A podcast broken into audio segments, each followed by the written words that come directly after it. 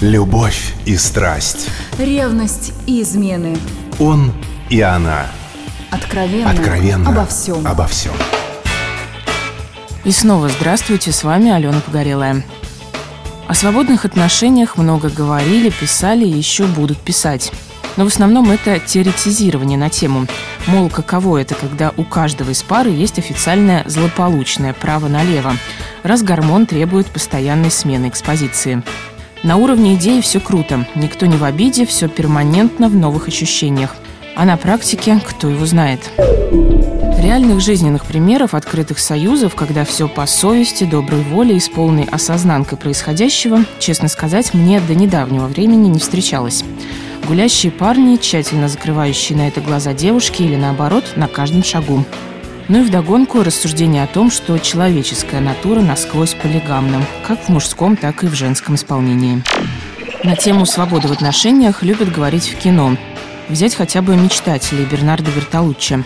Кино, Франция, революция, свободные отношения, митинги, ненависть к родителям, протесты – все завораживает и заставляет влиться в этот поток эмоций и явлений.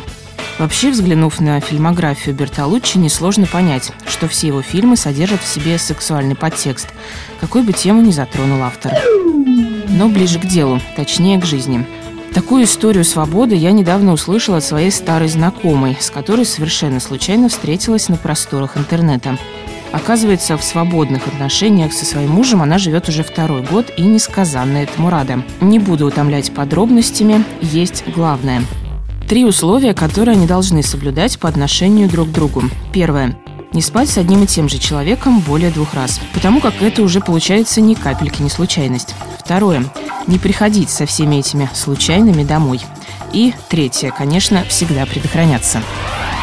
Вникнув во всю эту историю, мне грешным делом подумалось, а не сильно ли преувеличено значение природной полигамности? Ведь если вдуматься, дело вовсе не в сексе, а в границах самой идеи того, что чего-то нельзя. Разрешенный левак теряет свою привлекательность именно в силу своей легитимности. Да, и вполне вероятно, что есть люди, которым просто претит сама мысль о том, чтобы следовать хоть каким-то правилам. Будь то езда на красный свет или обмен микробами с малознакомыми официантками. Плюсы и минусы таких отношений, конечно, понятны каждому. Но вот какой итог происходящего – большой вопрос.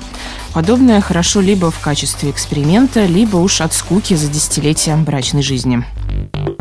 Конечно, можно затеивать это все по логике «запретный плод сладок» и утешаться мыслью, что после снятия всех мыслимых и немыслимых табу вашему партнеру наскучит ходить налево. Ведь без запретов желаемое уже не кажется таким привлекательным. Или еще одно. Абсолютная уверенность в том, что лучше он или она не найдет, и поэтому не бояться потерять человека совсем. И да, общество наше хоть и демократичное, толерантное и прочее, но к таким вещам относится с осуждением. Возможно, поэтому свободу в отношениях люди особо не разглашают.